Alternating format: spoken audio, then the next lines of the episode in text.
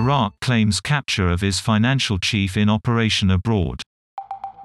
Sami Jasim al-Jabouri was allegedly a deputy leader of the jihadist group under Abu Bakr al-Baghdadi.